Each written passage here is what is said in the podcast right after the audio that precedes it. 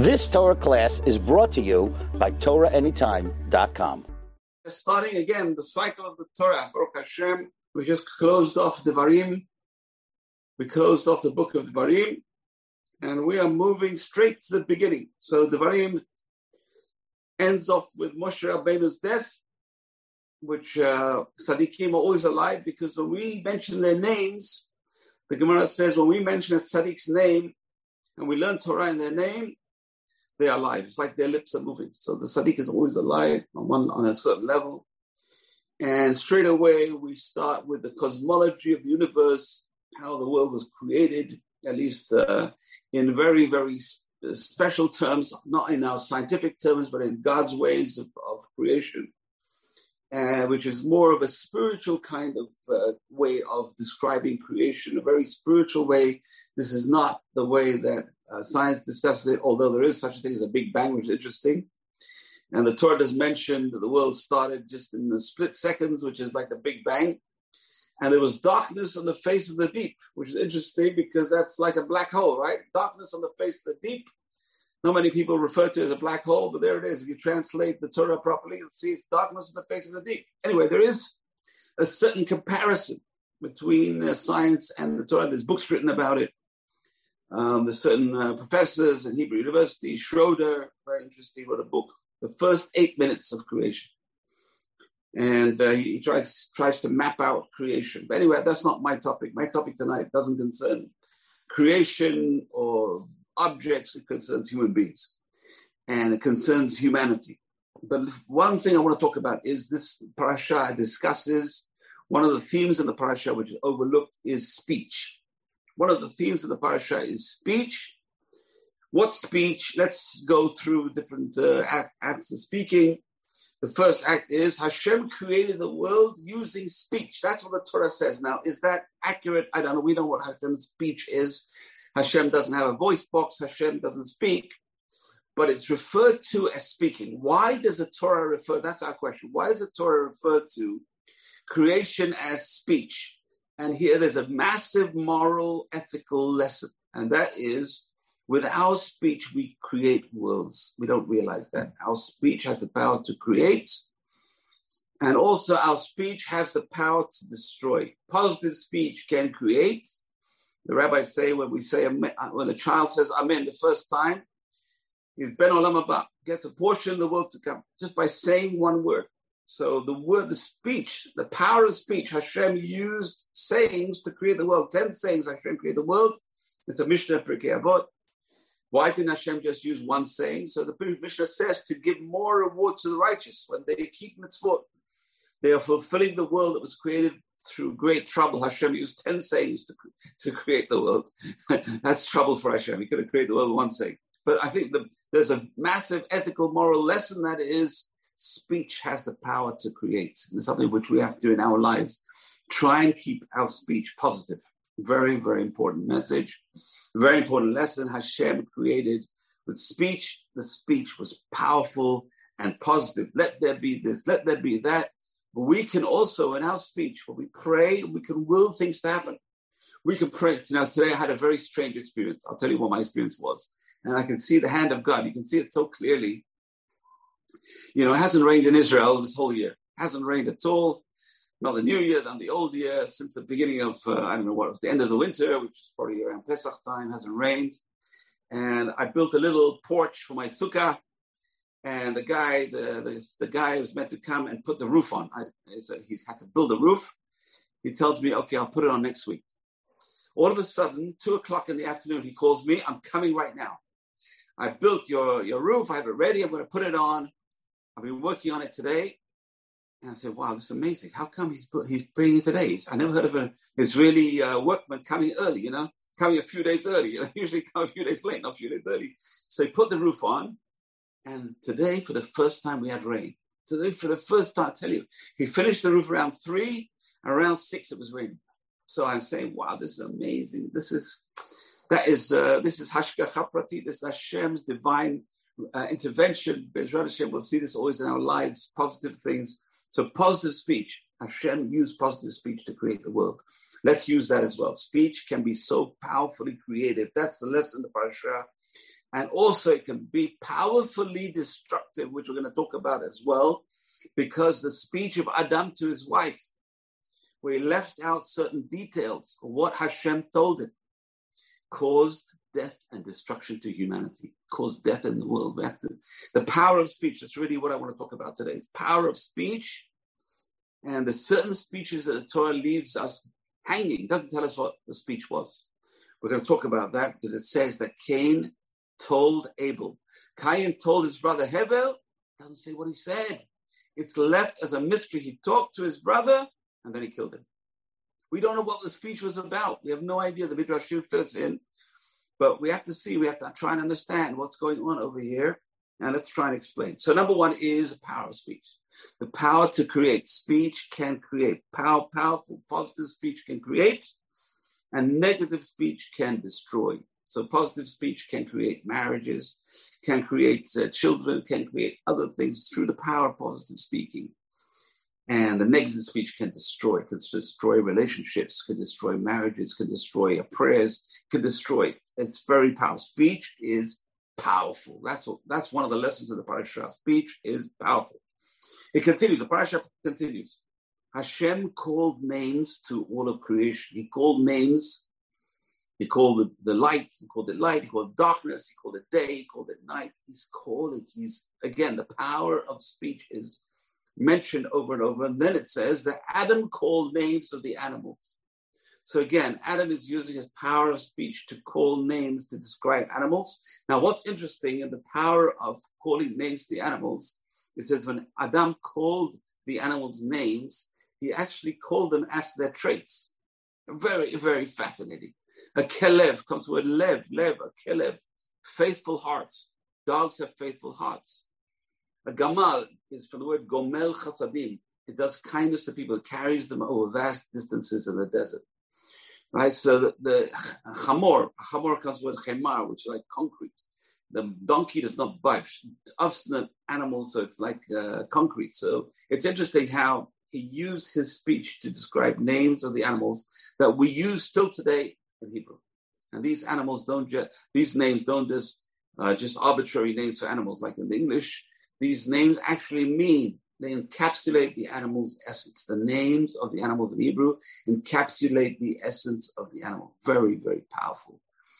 Okay, so speech again is quoting names. Hashem called names to creation. Adam calls names to the animals. And then Hashem speaks to man. That's amazing because it's in this week's parasha. We have a two-way conversation. Adam is, Hashem is talking to Adam, giving instructions, which were very few, by the way. There's one major mitzvah in this week's parasha. Well, there's a few, actually. The seven code, uh, the seven Noachide laws were given to Adam first and then to Noach, except for one. There were six, and then one was added by Noach, which is ever menachai, not to eat a limb from a living animal. That's in parasha Noach. The first six are given this week's parasha. At least they're hinted to in this week's parasha.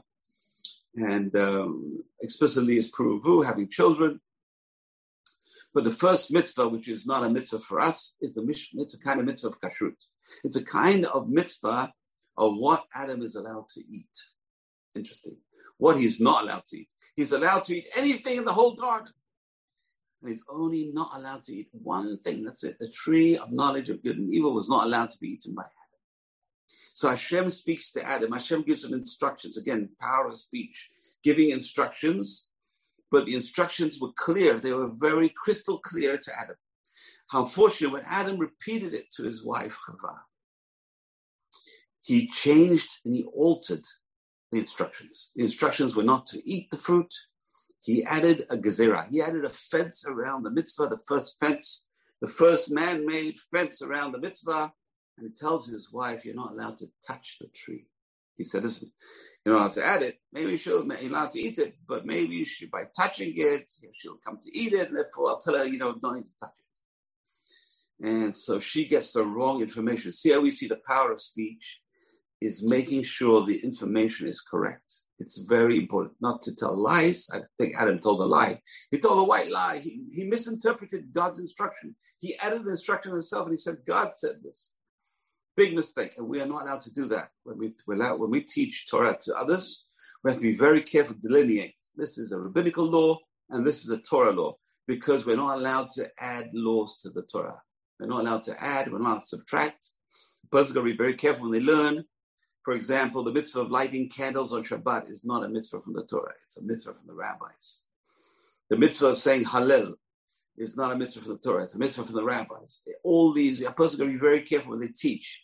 This is from the Torah. This is God's word. This is rabbinically added. Very important. Otherwise, people make mistakes. Say, oh, if I broke the rabbinical, why can't I break the Torah? I already broke it. So no, it's not breaking Torah law. It's breaking rabbinical law. It's not the same level. It's not the same level of stricture. So when Adam speaks to Chava, again, you see the problem of speech. It's got to be accurate. It's got to say it like it is. It's got to be, you can't just uh, change things that God says and not tell people I changed it, I added something. And then Chava speaks to the snake, which is very fascinating. Who's the snake? Rasadia Gaon says, I've never seen a snake walk and talk. This is not something that we can understand. This is not the real snake that we see walking around today. And well, there's no snake that walks around today. We, we don't see these kind of snakes. These snakes don't exist.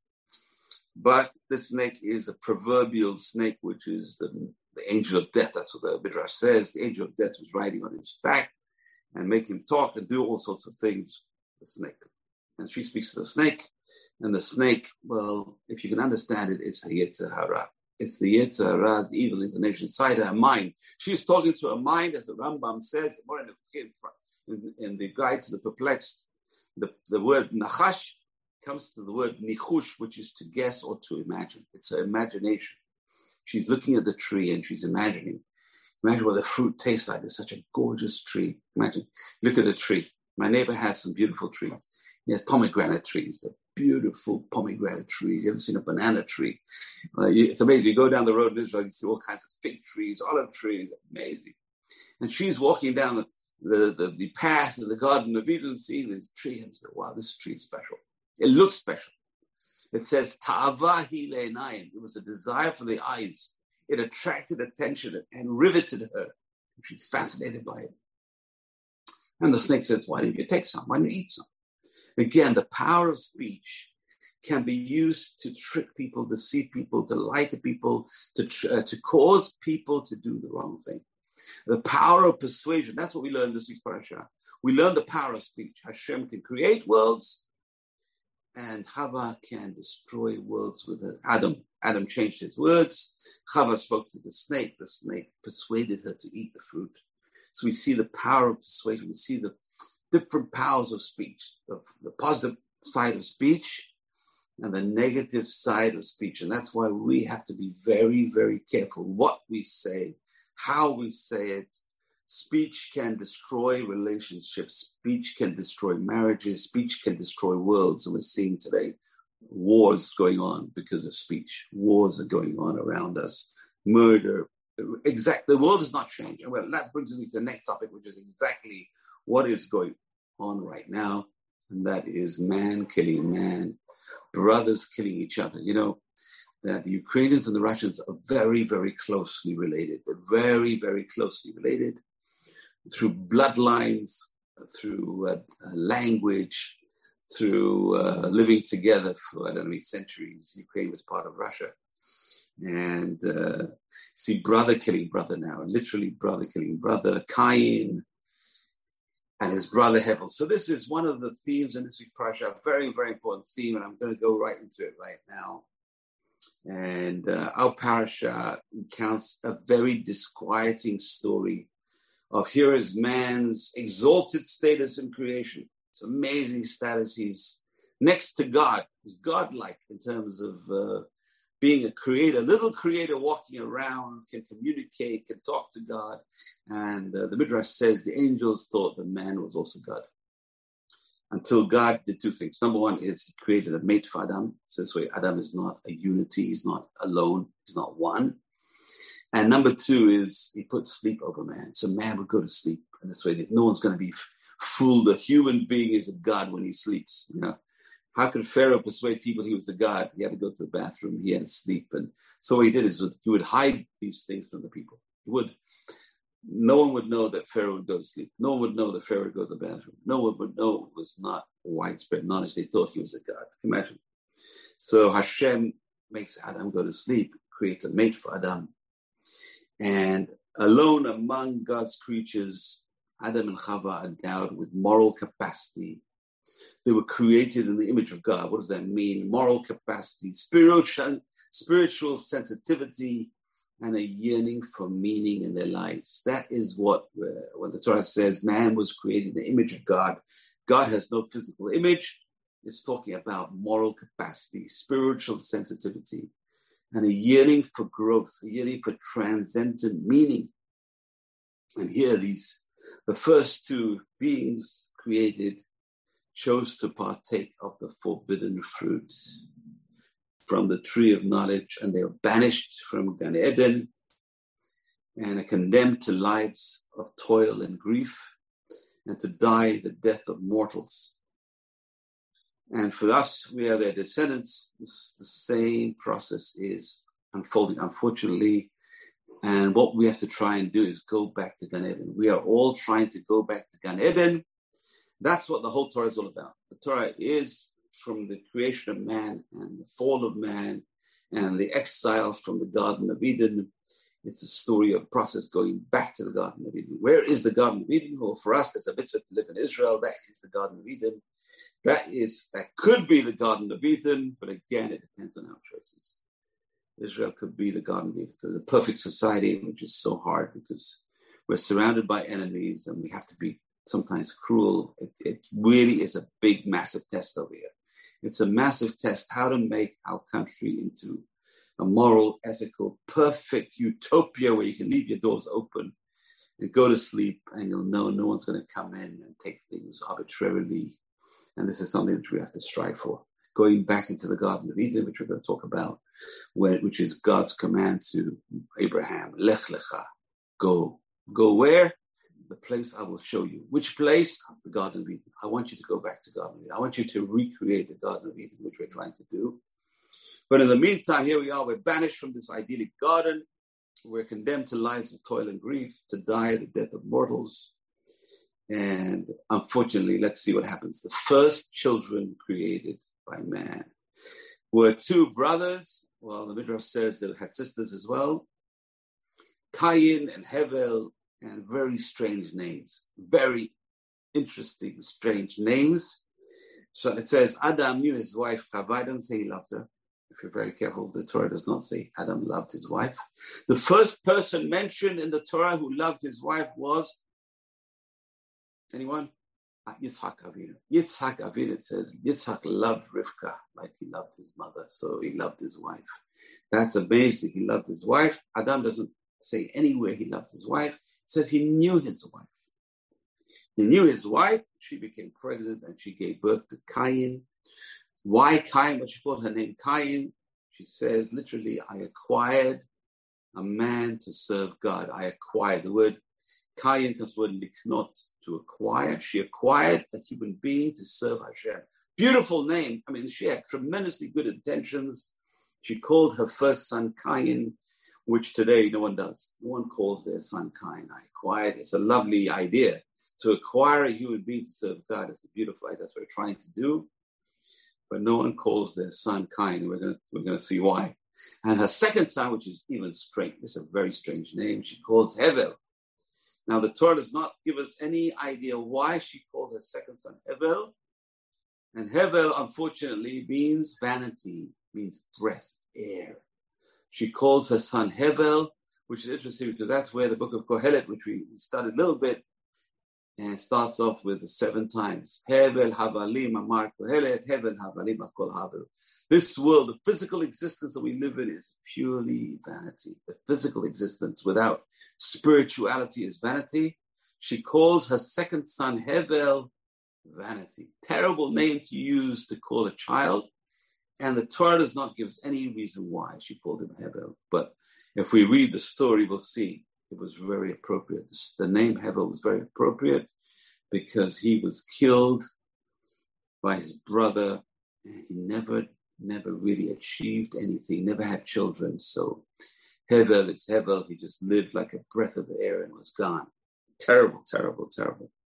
So she gave birth to this first son, Kayin, for she said, I have literally acquired a man for God. Beautiful. Then she gave birth again to his brother, to Hevel. And then the Torah says, Hevel was a shepherd of flocks, and Kayin was a worker of the land. After a year or so, Kayin presents some of his produce as an offering to God. Can you imagine? The first person the Torah mentions to give an offering to God was this guy, Kayin. Not one of our heroes in the Torah, but can you imagine the idea, the thought process? So the Midrashim say that Adam was celebrating Pesach. He tells his sons, this Pesach now, we have to bring offerings to God. That's a Midrash. The Torah does not mention this at all. The Torah says, seems to say, gives the credit of bringing a first offering to Kayin. And he brings, Kayin brings some of his produce. The rabbi said it was flaxseed, which is very good. And Hevel also brought his offering.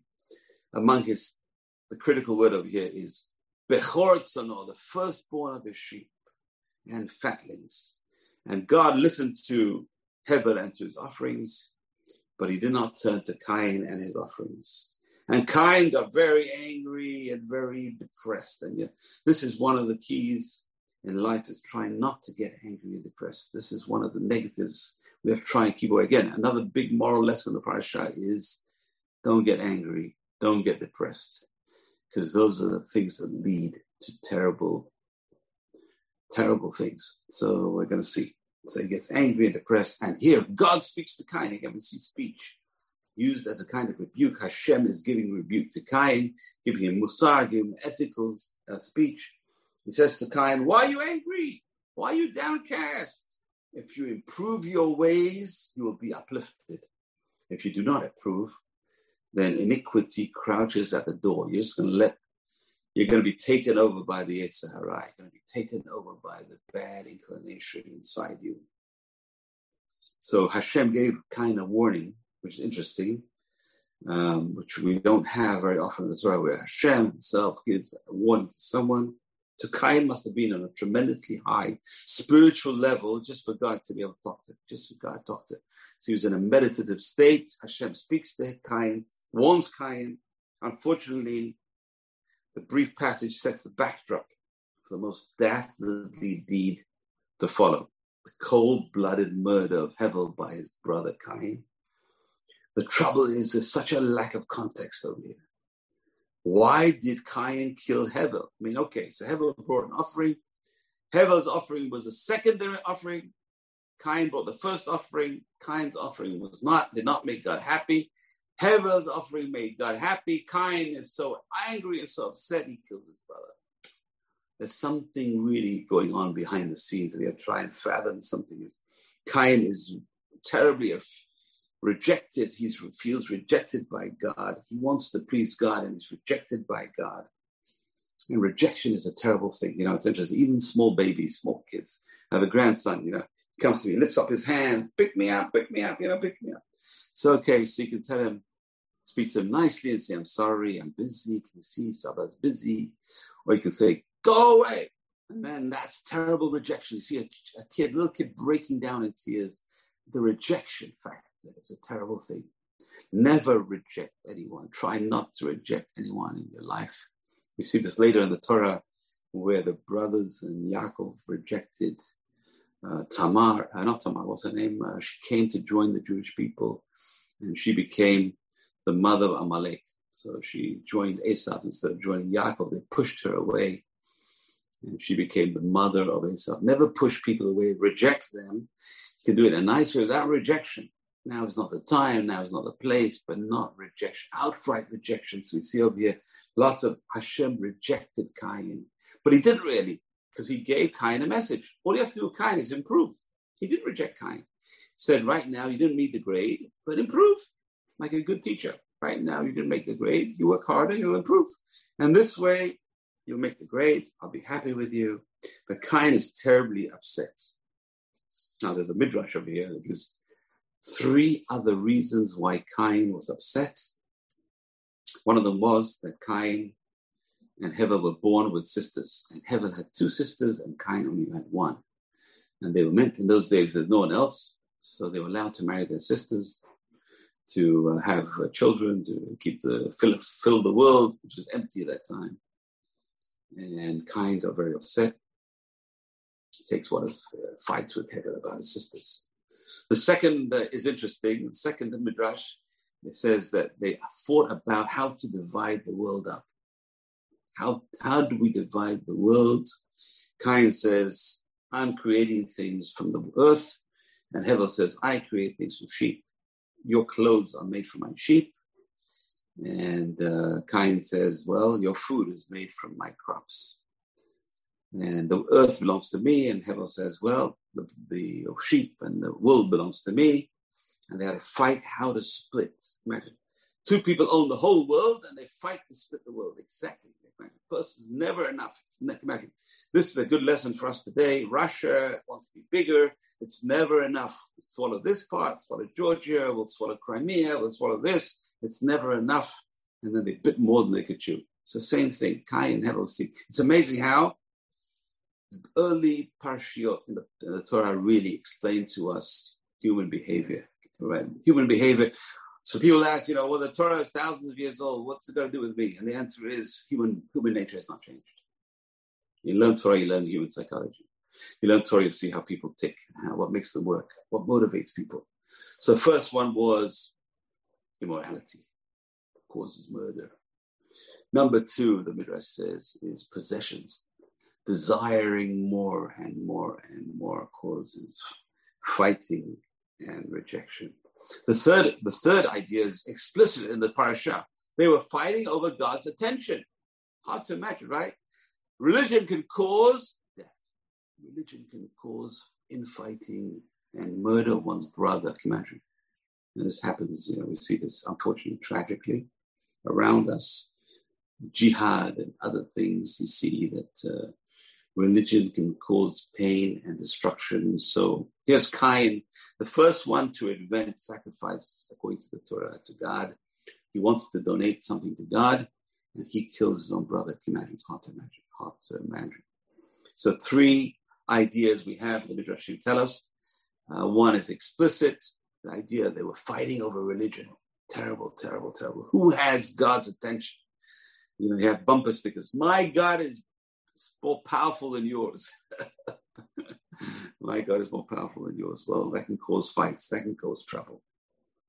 So God says to Kayin, why are you angry? Why are you downcast? And Kayin is upset. He's mad. He's gone mad. So let's move on a little bit. So uh, it's interesting. Why is Hevel's name not explained in the Torah? It doesn't explain it at all. It just means, Hevel means vanity. Hevel means dissipating and vanishing without a trace, like a breath, like a breath. Amazing, amazing, amazing. So it's interesting. So we find that Hevel brought better produce to God. He brought the first of his of his sheep. Kayin doesn't say he brought the best of his produce. He brought he brought produce. He didn't bring the best. That was their debate.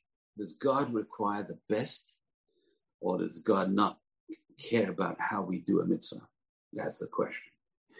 You know, it's interesting. So a person does a mitzvah, but there's lots of value added on a mitzvah. How do you add value to a mitzvah? And the answer is, you do a mitzvah with happiness and joy. It's a thousand times the price of the mitzvah. In Ramchal, Moshe Chaim Luzzatto, Path of the Just, he says, by doing a mitzvah with joy, it's worth a thousand times as much. Can you imagine? Two people shaking their lulav, and one does it with gusto and with joy and with spiritual, spiritual devotion. They went, okay, let me shake the lulav, get it over with. So one mitzvah is worth a thousand times as much. So we have to look at the devotion factor. When Kayin, Kayin brought his offering, and Hevel, Abel brought his offering, the devotion factor is tremendously important. Something we have to know as well. So uh, that's a very important idea. The idea that depression and anger causes trouble and terrible things to happen. And it's so easy. It's really literally crouching at the door for a person to get angry. It doesn't take much. And it's right there and very easy. And a person get depressed. It's very easy. You know, some things happen. We find... Uh, Uh, uh, uh, who is it? It was Haman. Haman says, every time I see this, this Jew, Mordechai, he was the richest man, second richest man in the whole world. He had a lot of kids, a lot of, he had everything, fame, success, power, everything. And when he sees Mordechai the Jew, he says, whatever I have is worth nothing. So that is depression. That is terrible depression. So we have to, number one, we have to appreciate everything we have. Everything we have, we have to say, Hashem, bless me. Hashem, thank you. Hashem, everything I have. That's why we say so many blessings, just to get this message of gratitude and not desiring more. Thank you, Hashem. I'm, I'm really lucky to have this, because there's so many people around the world that don't have food on the table. There's so many people around the world that don't have roofs over their head. There's so many people around the world right now that bombs are falling on them from the sky. And we are lucky if these things are not happening. We are very fortunate. We have to thank God every second minute and not get depressed over small things. Unfortunately, we get depressed over small things. And so it says, and I just want to continue the story. It says, Kayin spoke to his Hevel, his brother. Here we are. Speech again, the context of fighting. Terrible speech, negative speech. Kayin spoke to Hevel, his brother, when they were in the field. And Kayin rose against his brother Hevel, and he killed his brother. Okay, speech. Now, what's interesting is the Torah does not tell us, what did Kayin tell Hevel? We, this is this is amazing. Just think about it. What is going on over here? We don't know. There's a lot hidden in the story. So I gave you three midrashim. Is it about women? Is it about money and finances and splitting the world? Or is it about spirituality? We don't know. What do you say? But there's a very fascinating midrash. It's a wild midrash. The midrash says that Kayin told Hevel, you know, God spoke to me. He didn't speak to me about me. He spoke to me about you, Hevel. That you are no good, Hevel. You are the sinner, Hevel. The sinner is crafted by your no Hevel. In other words, a lot of people do this. They turn the blame on others. The guy is at fault. He takes his problems and he shines them on other people. Your fault. It's your fault. Can you imagine a couple fighting, and the husband tells his wife, it's all your fault. And he, she tells him, it's all your fault. Well, this, this couple needs therapy badly. So that's what happened. That's the speech the Midrash says. Kain was telling Hevel, it's all your fault, Hevel. You know, Hashem may have rebuked me, but it's all because of you, Hevel. It's all your fault. Now, there's another Midrash. The Midrash says, Hevel was stronger than Kayin. And Hevel was sitting on top of Kayin. And Kayin said, oh, my brother, you're going to kill me, Kayin. You're going to kill me. And he aroused Hevel's mercy. And then Kayin killed Hevel. Can you imagine? Like, sometimes it's not good to have too much mercy. You know, it's, it's a matter of life and death. Yeah. And that's the problems. We're facing these problems every single day. How do we react? How do we act and how do we react? And here the Torah is giving us guidance. Watch what you say. Speech is the power to create. Hashem created the world with speech. And speech has the power to destroy and cause murder. Speech can cause murder. And Hashem says to Kayin the famous words, where is your brother Hevel? And Hashem. And Kayin responds, even more famous words, I do not know. Am I my brother's keeper? Well, the answer to that is, yes, you are. And that's the answer Judaism gives. You love your friend as yourself. You are your brother's keeper. So small examples. If you see your brother's, your brother's or your neighbor's roof leaking, tell them. If you see they left the lights of the car on, which today, by the way, is automatic. Don't tell them today, just infuriate them. But in those days where the lights would not go up by themselves, you tell them, right? So you have to warn, you have to tell your brother, you have to warn your brother, we are our brother's keepers. That's amazing. So that is this week's parasha. And Hashem says, what have you done? Kayin, what have you done? Your brother's bloods, in the plural, the Torah says, Demei achicha, the bloods of your brother. Bloods of your brother, many bloods of your brother are calling out to me from the ground. Again, we are left in the dark. What is that conversation between Kayin and Hevel we talked about? Does he endeavor to implement God's counsel to improve by attempting recon- reconciliation with Hevel? Maybe he tried to make amends with Hevel, we don't know. Maybe he tried to make amends and then his anger, Hevel sort of uh, pushed him off, and he got really angry and mad. Here we see that it's very important not to get mad, not to get, lose temper, not to get angry, not to lose control. It's so bad, so hard. You see so many crimes today, crimes of passion, crimes because people lose control. It's very, very important. Not to... So Adam lost control, Chava lost control, Kayin lost control. We don't have Hevel lost, lost control. We don't think so. I don't know. I don't know. So in a marked departure, now we come to another spiritual revolution. It's interesting. Kayin made the first spiritual revolution. We got to give things back to God. We owe God. We have to give things back to God. How do we give things back to God? It's, you know, there's no such thing as giving things back to God. What can you give your parent? And the answer is by listening. That's what God says. All I want is for you to listen to me. And that is called nachat ruach. I should say nachas. How do you give nachas to your parents? By listening to them and honoring them. That's what Hashem wants. That's all he wants. That's all we can do for Hashem. All these korbanot, all the, were for ancient man, but for us, all we can do is give God our hearts. How do we go God our hearts? Number one is think about Him occasionally. Such a small thing. Think about Hashem occasionally. Think who gave us what we have. Think of gratitude when we think of Hashem. Try and do what God wants, what He says in the Torah He gave to Moshe Rabbeinu. And that, those are, that's how we give back to God. That's how we honor Hashem. So that is what we need to do. So here is Kayin now. Kayin is cursed. He's exiled. Hashem says, you're a wanderer. Na'av and Nad, you're going to be wandering. The first wanderer was Kayin. And then we Jews became wanderers as well. It's a mark of Kayin to be a wanderer in the world. Can you imagine? We really got two thousand years of wandering. Baruch Hashem, our wandering is nearly up. Baruch Hashem. A lot of Jews are here now. Israel, half of us. And Israel, the wandering is going to stop. B'ezrat Hashem. You can wander around Israel. That's what I'm going to do. Just wander around Israel. That's it. That's enough. Okay. So, uh, Kayin's crime, blinded by jealousy, consumed by rage. He killed his own flesh and blood. Terrible. His companion, his dearest friend, we don't even understand. The only friend he had in the world. He had parents and he had his friend. His brother was his friend, his best friend. A black veil of tragedy descends on humanity. How can we find some kind of remedy for this? And the answer is, Kayin gave us the answer himself. And there is hope. Kayin was cursed. He was exiled. He was condemned to worry, wander, but God spares his life. And it says, the Midrash says, Kayin was the first one to do Teshuvah. The secret of Teshuvah was unearthed by Kayin.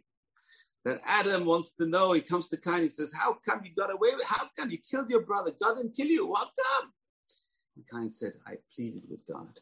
My, my sin is too great to bear. My punishment was too great to bear. He, he pleaded with God to give him another chance. And that Hashem did. And now Adam learned the lesson. And he also did Teshuvah. It's one hundred thirty years he was doing Teshuvah. And that's when Adam made up this, the psalm, which we say every Shabbat, Mizmor Shir L'Yom HaShabbat. The rabbis say it was, it was made by Adam when he heard the secret of there is hope. There's hope after failing. There's a way to climb back up the mountain of God. There's a way to climb back up by doing Teshuvah. So Kayin, here he is, a spiritual genius and murderer. Imagine, hard to imagine, huh? Spiritual genius and a murderer at the same time. How can you be a spiritual genius and a murderer? And the answer is, the person does not change their traits. They don't work on themselves and try and get rid of the anger and the passion and the, the bad passion, the evil passion, and the depression. They have to change. These are the three things we have to work on. Evil passion, anger, and depression. The person's going to try and be happy. You know, I've mentioned this many times. Spirituality is measured by happiness. The happier the person, the more spiritual they are. The sadder the person, low-level spirituality. It's very happy to be a happy person, and it's very hard to be happy all the time. It's very hard to wake up happy. It's very hard to go to sleep happy. Maybe it depends on the person. So we have to try always to be happy. B'ezrat Hashem from this lesson, and we learn from here two things from Kayin. Number one, the positive things are give God back. How do you give God something? And the answer is by doing his will, by honoring God, by doing his will. And number two is by forgiveness, getting closer to God. Teshuvah, we talked about, we're going to talk about it more. Teshuvah is going back to God and building our relationship with God. And also, number three is build our relations with mankind. Because without that, a person can be a spiritual genius and a murderer. Wow. You see many priests who pushed war and, and fight and kill, and, and you have these people pushing war in the name of religion. And that is exactly what we're talking about. Kayin was that kind of person, according to one opinion. But Kayin teaches us this message. There is hope. There is teshuvah. So, of course, the story of Kayin and Hevel stresses the fundamental idea of God having granted humanity. This is a very, very important point, philosophical point. Hashem granted humanity unhindered and autonomous moral choice. Kayin decides to kill his brother, and Hashem looks on in horror and does nothing. Why did God interfere? And the answer is Hashem gave mankind autonomy, we see this today. Why is God stopping the war? Hashem gives humanity autonomy, just like you're meant to give your child autonomy to grow up. A child needs autonomy. Every time he falls down, you pick him up. Uh, or you don't even let him fall down. You put him in a pen and don't let him fall down. He's not going to be able to walk. A person, human beings, need autonomy to grow. Hashem gave us autonomy. And uh, that's uh, one of the lessons in the parsha as well. We have autonomy to the point where a human being can kill another human being in cold blood. And Hashem does not say a word. This also mentions the story of Yosef and his brothers, where uh, the brothers could have the capability to kill their own brother. Another, another problem. And fortunately for all of us, they didn't. They stopped. They stopped themselves. They learned this lesson. So Bereshit starts off with fratricide, and it ends off with wanting to do fratricide, but stopping at the right time, last minute. They stopped. They stopped killing their brother. Yudah tells them what we're going to gain from killing and drawing his blood. Let us sell him instead, which is not good either, but at least they didn't kill him. Killing someone is death. That's the end of physical uh, life. So they didn't, they didn't stoop that low. So Bereshit starts off with this terrible story, but it ends off with some hope for humanity, which we're going to talk about, B'ezrat Hashem.